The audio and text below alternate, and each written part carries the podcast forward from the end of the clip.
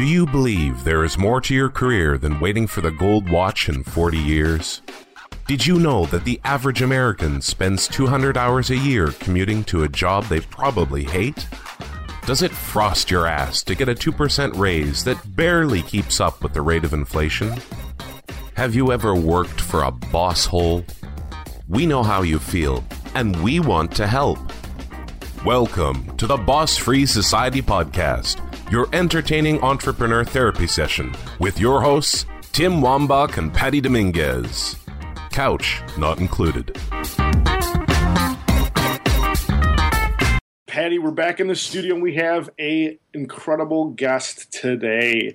His name is PJ Dixon. Uh, PJ is a snow skier, skydiver, amateur watercolorist, former wheelchair athlete, 10th degree black belt, women's self defense instructor, international traveler, published author, motivational speaker, success strategist, and self professed advocate of love. He spent virtually his entire life living by Henry Ford's philosophy. If you think you can, or you think you can't, you're right. Despite being diagnosed with a rare form of muscular dystrophy that was expected to take his life by seven, he was encouraged to experience life to the fullest and do anything and everything he wanted without waxing religious and unintentionally running people off. At age 28, he moved to Tucson without a job and was praying for some wisdom about what he should do with his life. He then opened himself up in hopes of receiving some direction, and a beam of golden light came through the ceiling, hit him on the top of his head, filled him completely up, and he heard one word love. Every day, he consciously strives to positively impact the lives of every person he comes in contact with in a sincere effort to make the world a better place. How does he do that? By actively loving others as much as he can and by teaching others to do the same. Peace, love, and persistence are his calling cards, and the primary three principles he lives by, which is why he made these the foundations of his life. And hopefully you will too. The Boss Free Society podcast welcomes PJ Dixon. Yay! wow, Tim, thank you so much. Like, I'm completely honored. It's so weird to hear my own profile from coming from somebody else. The more and more I listened, the more and more humble I got. And holy cow, I was like, oh my goodness, I can't believe I've done all of that. I've had an amazing life. I was only expected to live until I was seven years old. And uh, when I was uh, 12, there were 25 people in the world that had what I have. And I've lived till I'm 46 in a month. And literally I've lived 39 years longer than I was supposed to. I've had an amazing, amazing life. I've been really lucky. That is now, incredible. In, in your in your uh, introduction, it says that you moved to Tucson without a job. Where where you where did you move from? Ohio originally. I went to okay. college in Dayton, Ohio, but I grew up uh, about a half an hour north of Columbus, Ohio. So it was quite a leap of faith to basically move across the country.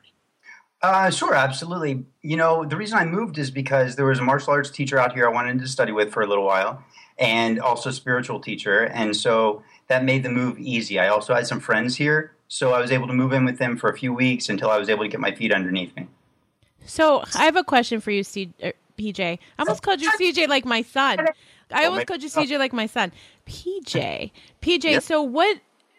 I mean, from your background and knowing that, or did you know that you were only supposed to live a certain amount of time? I guess reflecting back on that, did you t- tap into that power and say, wow, there's a reason, there's a bigger reason why I'm here now and why I haven't passed on? It's because I'm supposed to do something really spectacular. So, how- yeah, it was, you know, when I was a kid, um, it didn't mean anything to me. You just live, right? Yeah. But as you get a little bit older, you start to appreciate life more and more and more. And I realized a couple of things. One, um, the only reason that I've succeeded to the level that I have and I've survived is because I had a great mom. I was raised largely by a single mom. You know, my dad was around for a little while, but um, largely by a single mom. And she didn't let me quit. She let me do anything and everything that I wanted to do, even when she was scared. Skydiving, snow skiing, water skiing, whatever it was, her opinion was you know, if he dies, including cl- climbing in the Grand Canyon, which we should chat about maybe, um, her opinion was if he dies, he dies with friends and he dies doing something he loves. Wow. And so I've had a great life. The second piece of that is, you know, you kind of hit the nail on the head. Do I have something better to do? Well, I figure one of two things. Either I have something to do in this lifetime, which I hope and pray, or uh, God's pissed and I have to work off some karma. well, I know I met you. I met you last year, PJ, in December at an event, and we had this kind of call to action where we were supposed to break a board and walk on a trail of broken glass. Yes, we did all that, and then I was just so impressed to hear somebody said, and I don't know if I heard it from you directly, but that that you were a black belt. I'm like, what? And, and and just taking a look at your bio and everything that you've done, where do you think all this comes from? Just this sense of adventure. I mean, was your mom adventurous, or like you just seem to really push the limits constantly. And even with what happened with the glass thing, I thought it was just remarkable how you said, you're like, no, I'm going to do it, right? People asked you and you're like, no, I'm going to get it done. Like it was an absolute known that you were going to do it and it was not going to be a big deal. So the consideration of you not doing something that maybe an able bodied person would be able to do, it, it seems to me like it's not even in your realm of consciousness. Well, you know, here's the deal, right? Like you can't quit. If you quit, then you give unconscious um, direction or approval for other people to quit. And if you're a friend, a brother, a sister, a mother, a father, a daughter, um, you can't quit. And so for me, I don't know how to quit um, just because I feel there's this commitment that I always have to have to other people. And despite my disability, I want to live my life. Like there's things I want to do still. And because I want to live my life and do these things, you know, and I was raised with this attitude to just do whatever you want. I found a way. I've been to Japan probably nine times. I've been to France. I went to France when I was 15. My mom put me on a plane by myself. I mean, I met people over there my wheelchair went to like Sweden or Germany or something. I was out of for 24 hours. So, um, you know, I've been to Mexico City. I've climbed in the Grand Canyon. In fact, let me tell you my story about climbing the Grand Canyon. Please. Yeah, that so sounds great. Um, so when I go to the Grand Canyon, I don't know if any of your audience have ever been to the Grand Canyon, but it is spectacular and it's moving and um, my degree is in religions and cultures because I really am fascinated by that kind of thing. So when I go to the Grand Canyon, it's not like everybody else where they just show up and they're like, all right, well, that's kind of cool. And then they turn around and leave. I think the average stay at the Grand Canyon is like 20 minutes or something wow. ridiculous like that. So when I get to the Grand Canyon, it moves me.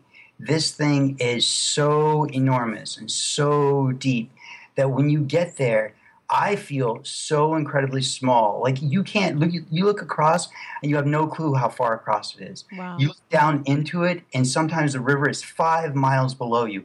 Maybe not five miles directly below you, but five miles below you, and you have no clue like how far anything is.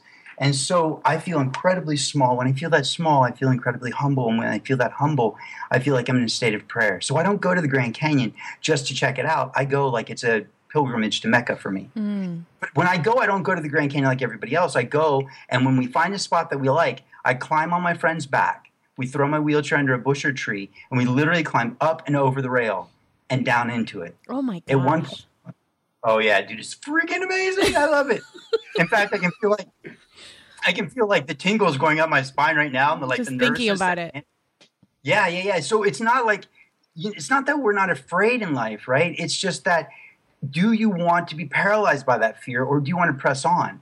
And so you have to, for me, I just let go of the attachment of life and I just say, I'm going to live in the present moment. So I climb on my friend's back. We climb up and over the rail and down into the Grand Canyon. At one point, my one of my best friends, Jeff, is holding me by my wrists, literally squatting over the edge of the Grand Canyon hanging me over the edge of the Grand Canyon. I'm literally dangling over. And my friend Tim is two and a half or three feet below me, standing on about a 14 inch ledge, probably a 30 degree incline. He's kicked off most of the gravel. And Jeff goes, Okay, Tim, on three, I'm going to drop him. One, oh my God. two, three. My best friend let me go over the edge of the Grand Canyon, and Tim caught me. And luckily, right? And then Tim squeezes us between these two rocks. We walk all the way out to the edge of this big, um, kind of a peninsula of rock where we can just kind of hang our legs over the edge and look. And Tim slips on his butt and his back and he slides to the edge and his foot and his ankles go over the edge. That's living. In that one moment when you're faced with life or death, you choose life. And that's the way every moment should be, where you're really truly embracing the passions of life the smells of flowers, the colors that you're seeing, the shapes of objects, the taste of food, the beautiful uh, women, the beautiful flowers. Everything should be enjoyed. And that's just the life that my mom gave me. She's always raised me to be appreciative like that. I've been really, really, really lucky. That's so brilliant. And no, I was just gonna say that's so brilliant because I, I heard a few things that I just want to play back for people who are hearing this is the is the fact of the matter of pushing through fear, right? That fear, the wall of fear, going through it because on the other side is something bigger is eh, just complete cool. It's so cool that you did that. And then the other part of it is being present. It's not about what if, it's not about the worry of what could be or whatever.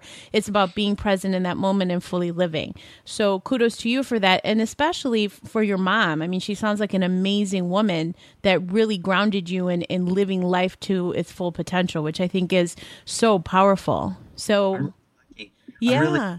And you know what you were saying about that fear and that pushing through that wall, right? This is what entrepreneurs experience all the time. The difference is that they don't stop, they keep moving forward. And so resistance, I like to describe resistance as like a membrane, where as you're starting to move towards something that's really great, you start to feel a little bit of resistance. And the more you move forward, there's a greater resistance as if you're pushing against that membrane. And then you push a little bit further, right? And it's really, there's a lot of pressure trying to stop you. And then all of a sudden, if you don't stop, the membrane tears open and you're free on the other side. Now you can move freely again. It's amazing.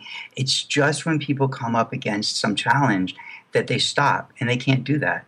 So, if that were the case, PJ, what do you think is the hardest part about being on your own, about being an entrepreneur? Mm, um, being your own cheerleader, I think, is really important, and combating self doubt. Because if you are with a tribe of people, if you go to work and you're working on a team um, to develop some kind of project, you know, you always have somebody to brainstorm with and, and bounce ideas off of, and you don't carry the weight and the burden of success or failure. So as an independent, you really carry 100% of the weight.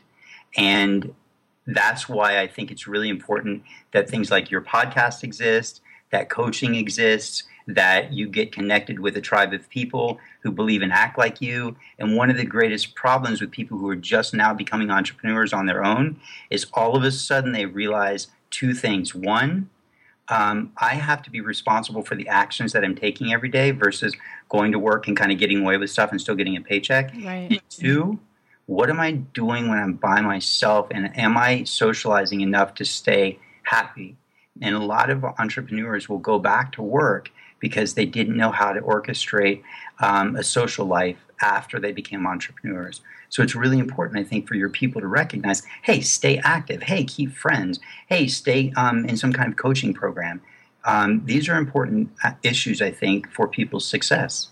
Well, yeah, I think that's really important point to make because a lot of times I think as entrepreneurs we get into a cave, we just go into the cave and you know we work for yeah. however however long, and then we can be out out of touch with you know the outside the outside world. Uh, you know, one of the problems with that, Tim, is that when we do get reconnected with the outside world, we have a hard time sometimes communicating because people don't understand where we're coming from and the sheer passion right. and drive that we have. But the other thing is we don't know where they're coming from because we don't know what's going on in the rest of the world. And so we're missing certain social dynamics that it's really important for us to find that balance and incorporate that within our lives. Now, did you have a moment that you decided to become boss free? Is this did this kind of just evolve? What what was your kind of traje- trajectory? You know, brother, my whole life um, I've just wanted to give and share and do for people, and I realized that I'm really limited by um, having a position or a job. You know, I literally was losing 13 hours of my day just going to work, waking up at somewhere between 4:30 and 5:30. So let's call it five getting home at say six o'clock. There's 13 hours of my day completely gone. And then because of my disability, I have to have somebody come in who comes in about 6:30 ish, helps me prepare meals and maybe change clothes. We'll call it like 7:30, and then I have to eat. Let's call it like 8:30. How much time do I have left in my day? It's all completely gone, and anything that I wanted. And so I literally get like four hours of sleep. And so, or I was literally getting like four hours of sleep. And so now the point is that even though um, uh, so I guess circling back to your question is the moment that I realized that I wanted to be off on my own was the moment that I realized I think I was tired. Mm-hmm. I was tired of working for other people. And I knew that my goals, my aspirations weren't taking active um, steps forward, weren't moving forward in any way. And I needed to change that. When I did, all of a sudden, I was with uh, a coaching group in San Diego and everyone that was in my group, some 20 some people, were like, PJ, we believe in you. This is the stuff you've been doing for, you know, ever for like eight or 10 or 20 years, depending on, you know, which aspect of what I do we're talking about. And they're like, what are you going to do? And I said, I'm going to go home and quit my job. And two days later, I went home and quit my job. And, you know, it was scary. However, it's also really motivational and driving because all of a sudden you go, okay, what am I going to do? Where am I going to, um, where am I going to make my, my income? How am I going to make my clients? And you start reaching out for people because you realize that the people that you are working with weren't the people that could get you where you want to get. So you have to start reaching out for other people that are motivated, driven, and inspired. And what's beautiful is you immediately start to model upwards and you start to look at people who have already done that.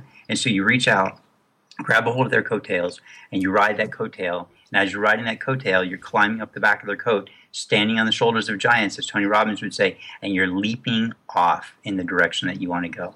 So you use the power and the wisdom um, and experience of other people to get you where you want to go. Yeah, I would echo that sentiment a hundred percent more percentage if it was over a hundred percent because I think the thing that has been um, so beautiful about this entire process, this adventure is I wouldn't have met you, PJ. I wouldn't have met Tim. I just there were so many different people that it, you just immediately attract into your reality. It's really magical if you think about it just how things start to happen and how you start to put the wheels in motion and inevitably you will be influenced if you pay close attention you go with your gut and you're tapping into your subconscious to really understand wow this is the direction here this person's giving me a nugget of information that I can take and, and create something with. It's just the coolest thing ever. So I totally agree. It's just that it's almost that incessant it's like I need to be around these type of people now. Yes. Like it's yeah. it's incredible. It's almost addicting, isn't it, PJ? I mean, how do you feel? Because I know y- you get around, right? You go to different conferences and things like that. I heard I you get around, PJ. Yeah, I was going to say, what, what, are we talking about, Patty? well, he is the love doctor, which we still need to get to, by the way. But I'm so captivated by this particular piece. Well, let me let's uh I want to go back to a piece. Yes, first of all, I do find that addictive. Yes, I'm very excited every time I get to go to an event. And I'm realizing that my group of friends are changing. It doesn't mean that I still don't have my group of friends, right? right? I still do, but it, it re, I realize that my conversations and the things that I'm really interested in are beginning to naturally morph towards a different population of people. Definitely. So it's important that we recognize one, we've had some really good people and friends probably before you actually jumped off and became an entrepreneur. Don't lose those friends in exchange for new friends. Just expand your availability um, for interesting new conversations. Um, second thing, you said something that's really important. You said um, sometimes it's just a, uh, you know you got to get started. Well, really, that is the number one um, uh, the number one arch nemesis of entrepreneurs freaking get started. Because I always say this I say, look, do you remember when you were in high school and we hated homework and everybody's like, yeah, I hated homework? And of course, you always have that one person like, no, I really loved homework. okay, so. Neither of us are like that, PJ. Maybe you and I are not, but I'm not so sure about Patty. so nobody really liked homework, but it wasn't the doing of the homework that was a problem. It was always the getting started right? Good so point. once that started, all of a sudden there was that natural flow. So if I could like really push the entrepreneurs that are listening right now to say one thing, just take action. Open up that journal and start brainstorming what you think you need to do to create new parts or features of um, of your uh, of your business or a particular program you're developing. Make that phone call right? Um, clean up that pile of papers that you feel like is overwhelming to you so that you have no excuses why you can't get something done because then your surroundings are clean and organized. Whatever that case is, if you feel some resistance at all, that is the moment you need to take action because that is the moment that will cause you to experience good things. It's not the doing of the activity that we resist, it's the getting started because our habitual brain wants to be entertained and play, but instead, what we want to do is take action and realize that the action we're taking is enjoyable and that is a form of play because we're allowing creativity in the development of our new company. Brilliant. Brilliant, brilliantly stated, my good friend. Thank you, darling. I yes. love you very. Oh yes. So okay, going back to a wee young PJ, tell us about the evolution of what your career has been. You know, you seem very adventurous, um, entrepreneurially spirited, uh, very philosophical. You talked about all this, so t- kind of kind of walk us through that trajectory of your career getting to where you are now and why now is so cool, right? Um, short version is I didn't really have a job until after I graduated college. So I went away because I, I, lived out in the country. It was hard to, you know, I didn't drive because of my disability.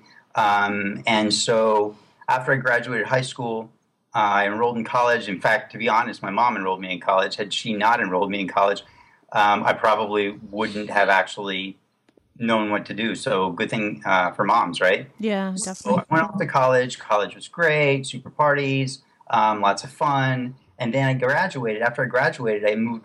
I, like I didn't know what to do.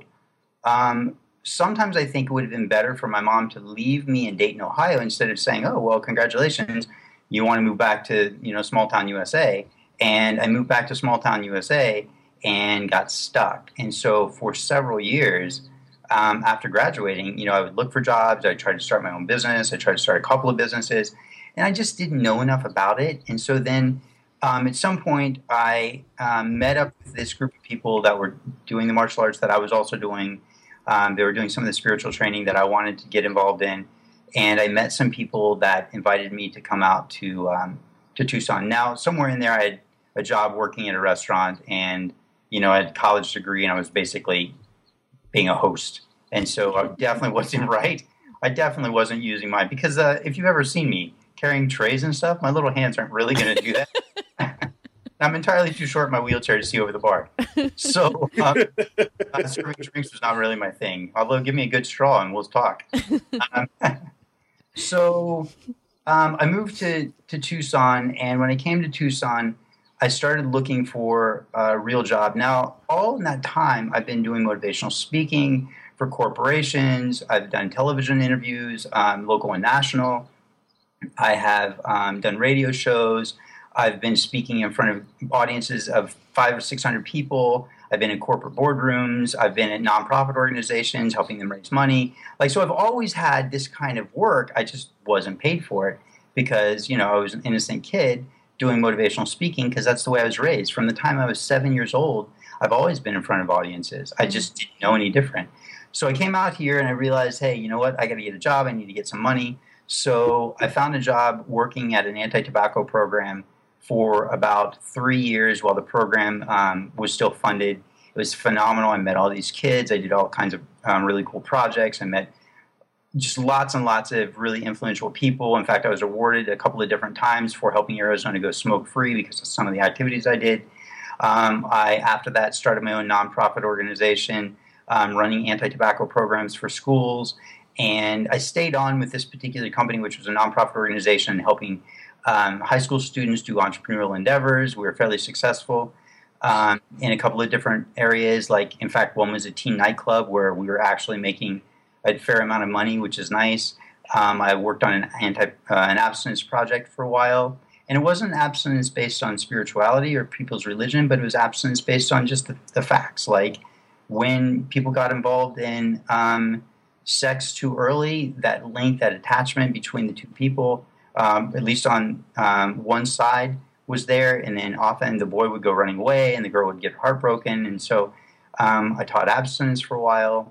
Um, I could, golly, I could go on and on and on. I've been in virtually every school out here in Tucson um, talking about virtually everything. I mean, um, I've done youth and family advocate groups, I've taught family strengthening courses, I've worked one on one with women and uh, helping them overcome obstacles to get reconnected with relationships.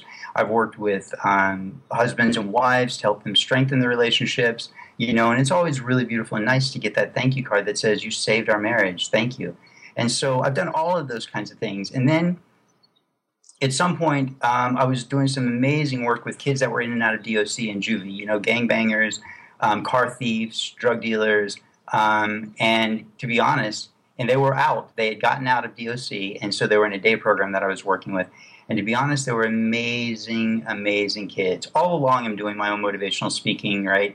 All along, I'm still doing work with Monster.com at a, uh, a uh, diversity leadership program. So I'm being called out to different colleges around the, the country to do some work on a, a leadership program. Um, I've worked with people helping them, you know, with resume writing, interviewing skills, conflict resolution, money management, all of that stuff. So anyway, back to these kids. I was working with this kid, these kids, gangbangers and um, car thieves and um, and drug dealers and just hardcore kids, and they were some of the nicest, mm-hmm. nicest kids I've ever met. They just needed somebody to love them and care about them. And I was working for a lady who, unfortunately, would go into the schools, and before she would give the presentation, or rather before she'd allow us to give the presentation, she would reprimand the kids and um, give them a hard time about you will pay attention and you will listen to what these um, what my employees say and you will participate and you will turn off your cell phones. Dude really? Like she's literally driving people away and it was so horrible to have to follow that you know because i can i can change the audience and all that and that's great but it was just really really rough. So at one point, and this is a much longer story than it needed to be. I apologize. Let me kind of get. No, the, this is all relevant. It's all relevant.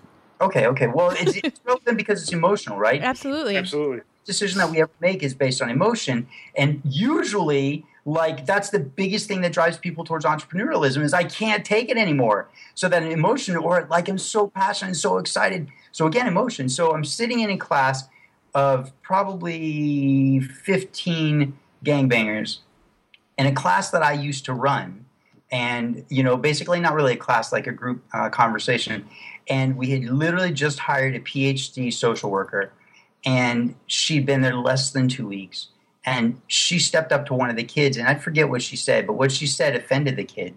And he was literally sitting right next to me on my left side, and we were sitting in a circle, and she's standing in the middle of the circle. And she said, uh, she whatever she said, I can't remember, but it was offensive to him. And he said, "Ma'am, um, please don't speak to me like that. I don't like when people speak to me like that. Yeah. He did exactly what I trained him to do prior to her coming on board, right? Assertive, honest, direct, polite, respectful.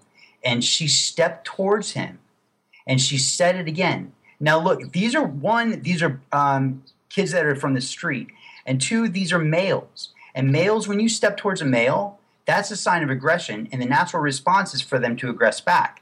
So she literally stepped towards him, said it again with a little bit deeper and more intention to her voice.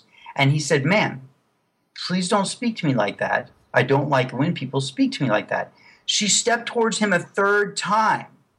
And she said the exact same thing and again increased her intensity. This kid stood up right beside me and he looked down at me and he, and he, he looked at her and he goes, Ma'am, I ask you not to speak to me like that. Don't speak to me like that. I hate it when people speak to me like that. And he looked down at me and he said, PJ, isn't uh, he goes, PJ, didn't I already ask her twice? And I said, You did, buddy. You did. Just have have a seat, man. I think that she's um, trying to make a point. So just hang in there. Let's let's see if we can get to the point. Okay. After that, like everybody, uh, we because we always transported them home. So after that, they were transporting home, and as I was walking down the hall, she was in her office crying, and she wasn't just crying in her office, but her um, uh, what's it called when you have a student that uh, her mentor, mentee, her mentee, okay, yeah, yeah, yeah. Somebody there was a PhD candidate that was studying on her. Exactly. And I can't remember exactly, but she's in her office crying to her. And I walked in. I was like, "Are you okay? What's wrong?" And she said, "You didn't get my back out there. You sided with the kids." And I was like, "Oh my god, are you kidding me?" So this was the downfall of me working the corporate life because at this mm. point I realized this wasn't going to work. Literally a week later, um, my boss called me in and said, "Well, I understand that uh, it's been my observation that you've let the kids get away with everything." Um, that they've ever wanted to get away with, and um, uh, and then her boss, who was in the office, also looked at her with kind of big eyes, and she said, "Oh well, I, I mean, um, you know, we're actually um, our grant money is actually running up because there's a nonprofit organization. Our grant money is actually running up, and you know we're gonna have to like reduce your hours basically not, to an unlivable wage, six hours a week. Oh my god! Right? Yeah, come on, right? Or um, you can take uh, you can take um, uh, unemployment, and I was like, I'll take the unemployment. Peace out. And I was crushed because I loved those kids and I gave my heart and soul to them to see what I could do for them. And I changed lives. And I hope that doesn't sound arrogant, but I really made connections with these kids that when I run into them now as young adults, they're like, man, that was great. You really influenced my life.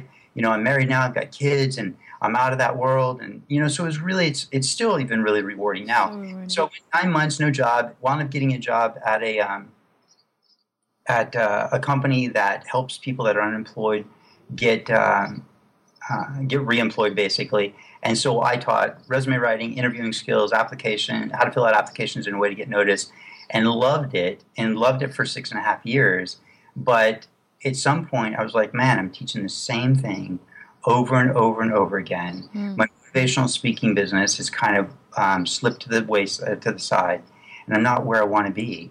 And so I realized that when I got involved with this coaching group, and that's when I met you, you know, all of a sudden I realized I am with my tribe, I'm with my people, and it's time to jump.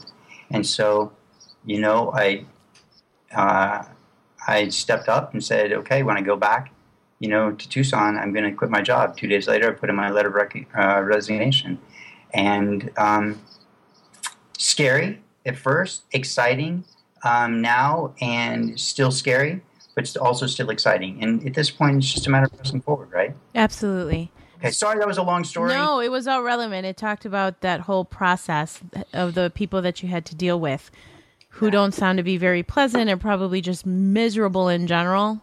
Yeah. So it's just not a good environment for you because it sounded like you weren't in the right type of of situation to bring out the best of you and what you could offer, right? They weren't looking at the bigger picture of the impact, the return that they were getting based on the work you were doing with with those kids and it's a shame, but all that means is that that wasn't for you, right? It's just it's opening up a path of where you should be looking at. So t- talk to us about PJ Dixon where he is moving toward now. Your program, what you do is a kind of coaching, yes? Yes, absolutely. And right now, you know, I have a program that I call Engaged in One Year and I work with women to help them uh, find and attract the man of their dreams. But first, you know, we have to remove some of the um, the old stories that they might have and move them out of the way. And I just have recently developed a soulmate attraction system, which essentially helps women shed the weight of their past and become more of who they really are so that they can attract the man they deserve. And this is a 90 day program because it's more accessible for people than the year long program. And it just opens them up to realize where they are and who they are and what has been an obstacle for them in the past. And then we start to help, or I help the women start to realize that there are ways to speak to men and that men actually, believe it or not, very often are waiting for that ideal woman so they can be monogamous. And women are really like amazed at the things that I tell them because a lot of times they're like, wait, I didn't realize that men actually liked A, B, or C. And they do. They want to be, men love to be snuggled. Men love to be touched. Men love to be um, caressed and nurtured. Why? Because as a man, we're all about the masculinity and that strength and that weight and the power all the time. But on occasion, wow, it's really nice for a woman just to embrace us and that femininity just nurtures us and we just melt. And so I help women to realize the value of femininity, re embrace that, and more importantly, begin to implement that within their relationships. And when they start to feel comfortable with themselves and start to feel beautiful again, what's really beautiful is that all of a sudden they start to attract the eye of men, whether they intended to or not. The just naturalness of that starts to draw men to them. And then I teach them from that point how to get involved in a relationship, a healthy relationship, and move forward with that um, providing massive amounts of value for the man that they really care about. And then when he realizes, wow, I can't imagine my life with anyone but her, all of a sudden the will you marry me has come. And it's really beautiful. That's brilliant. Really, thanks. I'm grateful to be a part of love. I love love. Yeah. So t- talk to us about um, when Tim was reading in the intro, peace, love, and persistence are your calling cards. Can you explain more about that? I'm, and I'm assuming you're, you've incorporated that into your coaching as well. Yeah, absolutely. Well, peace comes from within, right? There's a word agony. We all know the word agony. What do we think that agony means? What do you guys think? Well, Hurt. yeah, I would say um, just an uncomfortability, but that's almost an uncomfortability that you just don't want to have in your life. Like it's like, oh, I, I, I want it out. I want it gone. Pain. Pain. There you go. Pain. Yeah. So agony is this tremendous amount of pain, right? But if you take the original root of it, agon, it means to be at war with. And so if you are wrapped up in the stories of old inside of your mind, and you're worried about the future, the what ifs of the future, and you're not focusing on the value of the present moment, then you're in agony. You're at war with yourself. So I help women, first of all, and actually some men too, but I help women, first of all, focus on where they are presently, recognize what their stories are, and once they find a place of peace, peacefulness is this beautiful sense of, um, more often than not, it's a sense of femininity um, because it's open and receptive. Now, there is a masculine side of peace too, which creates a safe space for people to live in. So, masculinity creates kind of the safe area, and femininity embraces and, and welcomes people into your life.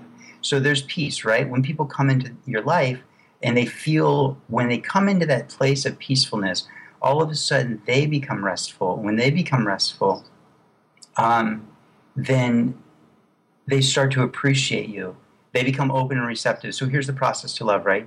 They become open and receptive. When they become open and receptive, they start to appreciate the things around them, including that relationship. And when they start to appreciate, then there's a sense of gratitude. And appreciation and gratitude are different. Appreciation is open and receptivity, and gratitude is actually recognizing something and being grateful for that.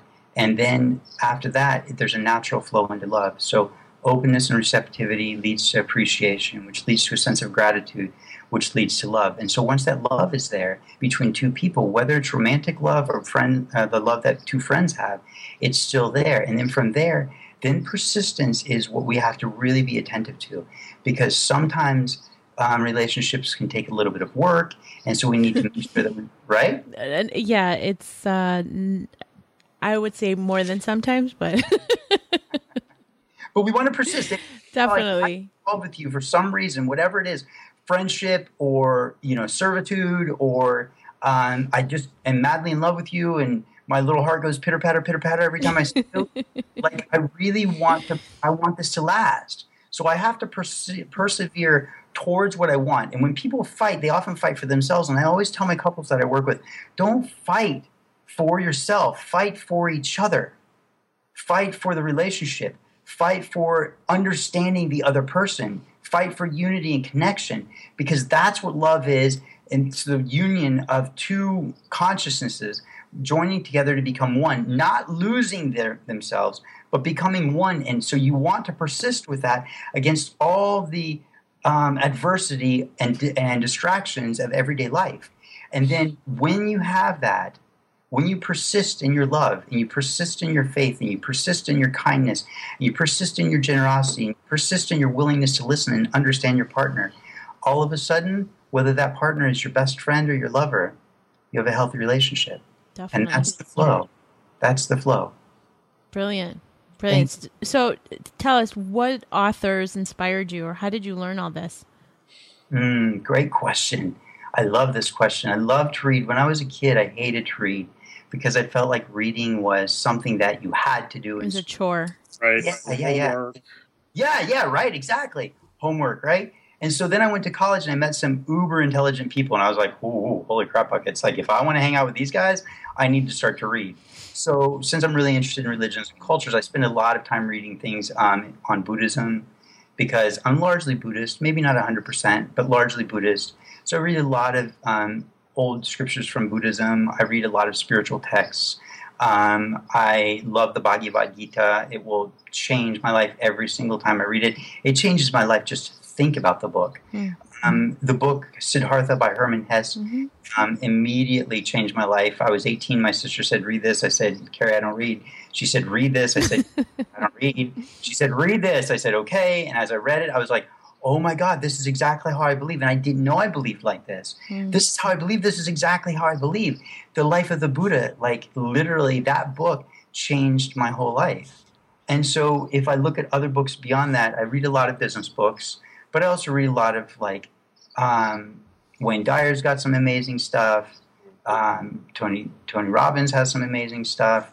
But I'd probably read a lot more stuff right now on spirituality, on relationship stuff. And I can't think of any particular book right now other than I literally just bought another copy of the Bhagavad Gita. Yeah. It's four feet from me right now. Man, Just- I'll have to read that one again. It's been a long time since I read it, and I think it's worth reading it again from a different perspective. Because I think when I read it, I was in my 20s, and so I would definitely read it and, and see it in such a different light. when you do before you read it, make sure that everything is quiet. Get some tea, you know, light a candle, create the environment for um, openness. I'm going to fall asleep if I do all that.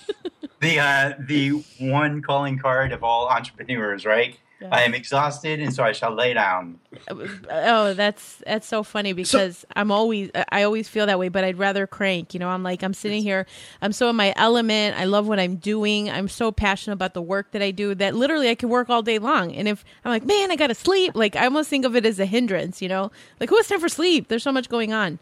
That's what I Oh. when I oh. left my job, right? I was like, I don't have time to go to work. Exactly. It's a four it- hours yeah. It's in the way. I'm sorry, Tim. You were saying? I was just going to ask PJ if there's anything that we haven't covered about about him, about what he does, about love, uh, that you want our listeners to know. You know, Tim, um, thank you. I appreciate that. I really am hoping that any of your callers, women specifically, who might be interested in getting engaged in a year, I would hope that they would reach out and give me a call or shoot me an email and express some interest. And any men that are out there who have some really good girlfriends, um, not girlfriend, but girlfriends, who they realize that, you know, or sister maybe, that they realize, hey, you know what? I love my sister. I love my friends. And I would love to see them be in a happy, healthy relationship. Give them my number, give them my email, have them call me or email me, and let's do a half hour, 45 minute one on one coaching call and just see where, where you are in your life and what's worked for you up to this point and what hasn't. Let me give you some juicy morsels, uh, something juicy and delicious that you might go, wow, I didn't know that. Let me try that. That makes a lot of sense. That's I, uh, brilliant. Thanks. I, I made a suggestion to one of my uh, clients just the other day. I said, um, "Hey, whenever you know you see somebody that you're attracted to, look at them slowly." And I said, "You got to look at him slowly." This is a lady. And I said, "You have to look at him slowly." And when you look at him slowly, pause for about three seconds and smile at him, and then make a little bit bigger smile and turn and walk away. And if he chases you, then all of a sudden you know right away that he is worth talking to. Why? Because he was courageous enough to follow you. right. So, as a woman, it's really beautiful if you get to lead in some ways. Not always, but in some ways. And so she found herself on stage. She's an attorney. And she found herself on stage and she said there was a guy in the audience that caught her eye. And so she did that. And she's like, oh no, my God, it worked. She's like, I couldn't walk away because I was on stage. But as soon as I was off stage, he immediately found me and spent the rest of the afternoon with me. Love it. See? Boy, love- you have an eye for love, my friend. That's for sure. I do. I sincerely love love, and you know, I think I have a, maybe an even better eye for what's causing people um, resistance and struggle with inside of them. Sure. And if we can recognize that, because that's the foundation, we got to get rid of those old stories. We got to not be paralyzed by our fear, right? And let me let me rephrase that. It's not that we've got to, because I co-authored a book, um, and my chapter is called the "Get to versus Got to" principle. Right? If I tell you that we've got to do something or you've got to do something, nobody likes to be told what to do. Inherently, we resist Work. being told what to do. Right. Well, because it's about slavery, and slavery means that we have no power, and when we have no power, then our um, our minds, our primal brains, can't keep us alive. And so, anytime somebody tells us we have to do something, there's often a resistance. Okay, and this works with parents and their children too. And so, it happens the same in your own brain. If you say, I've got to do this, or I have to do this, or I must do this, or I need to do this, all of a sudden there's a resistance on another part of your brain that says, Don't tell me what to do. You're not the boss of me. You can't or uh, boss me around like that. And so nothing gets done. Ask yourself, do you have a pile on your desk somewhere that you tell yourself, "Ah, I really have to clean that up? And how long has it been there? Because you resist cleaning it up, you resist getting started. So instead of saying, I've got to do something, when you say, I get to, I get the opportunity to, I get the chance to, I have the option, it's really beautiful because all of a sudden we have choice. Yes. And there's only two kinds of people in the world there's free people and there's slaves. Slaves don't get a choice and they resist anything telling them what to do. Free people all of a sudden recognize that they have a choice. So when you say, I get to do this, I get the opportunity to make those phone calls, I get the chance to um, go and make a sales call, all of a sudden freedom starts to come and you lighten and you open up and you become more connected to the people that you're working with because you're not resistant anymore. Love it, PJ. Sound advice, sage advice from someone who knows. so t- tell us, PJ, what do you foresee for your career, for your entrepreneurial career over the next, say, year or two? You know, where is it you want to be? I would say that in the next year, I would like to make sure that my new Soulmate Attraction system, 90 day system, um, gets at least two good runs. I'd like to see three good runs before the end of the year. Um, I'd like to see, you know, at least three or four of my clients get um, engaged in, you know, say the next six or eight months. And from there, um, I'm hoping to do some more podcasts because I really enjoy this. Um, I'm really hoping to get on more stages and do some more presentations that way. And, you know, I want to do some more traveling. I've got a trip to Japan planned in May, and I'm hoping that I'll be able to do that. But um, we'll see whether or not that pans out this time. I'm thinking about starting um, the Soulmate Attraction system before I would leave for, for Japan. And I wouldn't want to interrupt the flow of that. So I'm really debating about the timing of uh, this particular trip. If not, I'll probably go in June or July. Lovely. So we are going to have more on how you can get a hold of PJ. And if you're interested in an exploratory coaching call with PJ to find out how he can help you to get engaged, or if you know of someone who's looking to be engaged in 12 months, all that information will be in the show notes as well as the books that he discussed and just the way to get a hold of PJ on all his social media handles as well. Um, Tim, do you want to ask? The last question. The infamous last the question. infamous, infamous last question yes, for PJ. Please. Um, Tim, before, before you ask the question, yes. I would like to say this. I have mad respect for you and the work that you've done with your um, your friend mm-hmm. and the um, the shows that you guys have done. I think it's phenomenal. It's um, outstanding. And one of the most beautiful things is you have this such a loving, kind, friendly, humorous heart that um, those shows alone um, really move people. And I wanted to say thank you because the world needs much more love and kindness. The world needs good men in it, and that demonstrates what a good man you are. And I'm like I'm literally in tears right now. Think for you being such a good man. That's thank you. I'm in tears. so here's what his show is called: Handicap This. Uh, for those fans out there from from Boss Free Society, um, Tim also has another podcast with his co two man show friend. They're very close. Handicap this. Check it out on iTunes. The show is a traveling show. Um, lots of good stuff coming up for Tim and Mike for this year. They're coming out with uh, an online product to further promote and have huge reach into their mission, the good work that they're doing around cerebral palsy. And PJ, my friend, I couldn't agree with you more. He is a stellar human being. So we're in good company as well as with you, PJ. Amazing people. Thank you, thank you. I, I, uh, I'm, I'm humbled, and I, I'm, I'm receiving your your accolades. I appreciate that very much. Uh, the, the, last question, uh, PJ, that we like to ask our guests, and this is, you know, the best way to describe it is what advice, what of what is your you know some of your wisdom some of your knowledge nuggets that you can offer for our boss free listeners um, something that they can do in the next 24 to 48 hours something like you have talked about about the resistance something they can do to get out of that resistance to move their business forward. The very first thing that i would say is learn to breathe and learn to appreciate your breath because without meditation there is often only stress. And so the moment that you start to learn to breathe and appreciate your breath, and you find that place of peacefulness, you're more creative, you're more um, productive, you have healthier and better relationships, and you feel better about yourself because as entrepreneurs, we have a tendency to drive, drive, drive, drive, and there's some really great parts about that. But we forget to live, live, live, live. And it's really important to take the time to breathe, take the time to recognize and appreciate that breath. And then once you're peaceful, then literally, without thinking, just start to take action because when you practice meditation, your mind silences, and when the mental chatter goes away, so does the resistance for getting started. Mm-hmm. So if you ever find that you are resisting um, taking action, pause, breathe for two, three, four minutes with your eyes closed, with your eyes open, but really, and it's not about breathing deeply like everybody says. It's about breathing rhythmically. Breathe in for the same length of time every time you breathe in. Pause for maybe a second or two. Exhale for the same length of time every time you exhale. Maybe you inhale for five seconds and exhale for seven. Whatever works for you.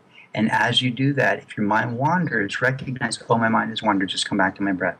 Oh, wait, my mind has wandered again, just come back to my breath. Every time it wanders, come back to your breath. When you feel that sense of peacefulness, take one last breath, relish in the peacefulness, and get up and take action. It doesn't have to be fast movement. This is important. Get up and just start to physically move. Because if all of a sudden you jump up and you start to move really fast, your habitual brain will turn back on and you'll come back into stress. Mm-hmm. Don't do that. Completely unnecessary for productivity, anyway. Love it. Wow. Say, sage advice, huh, Tim? I would say he knows so. It's stuff. I'm like, I'm so zen and peaceful now. it's definitely definitely a knowledge nugget.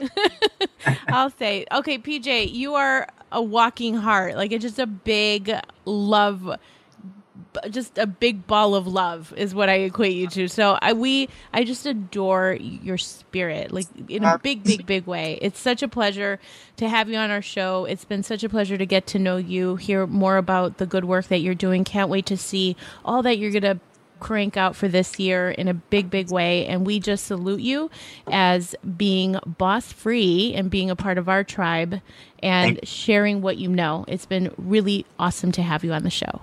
Thank you, thank you, thank you. And if this by chance airs before mid April, um, if anybody is really, really serious, I'm thinking about starting that soulmate attraction system or that 90 day um, program. So make the call quick so you can get in, okay, before it fills up. Wonderful. We'll have all the details in the show notes. Thank you guys so much. We'll check Thank you out next time. Bye. I love you both. It's my pleasure. Thanks. Bye. Bye bye. Thank you for listening to the Boss Free Society podcast. If you want more, connect with us on Facebook at Boss Free Society fan page, Twitter at Boss Free Society, or join our group of other boss free minded peeps at the Boss Free Dojo on Facebook.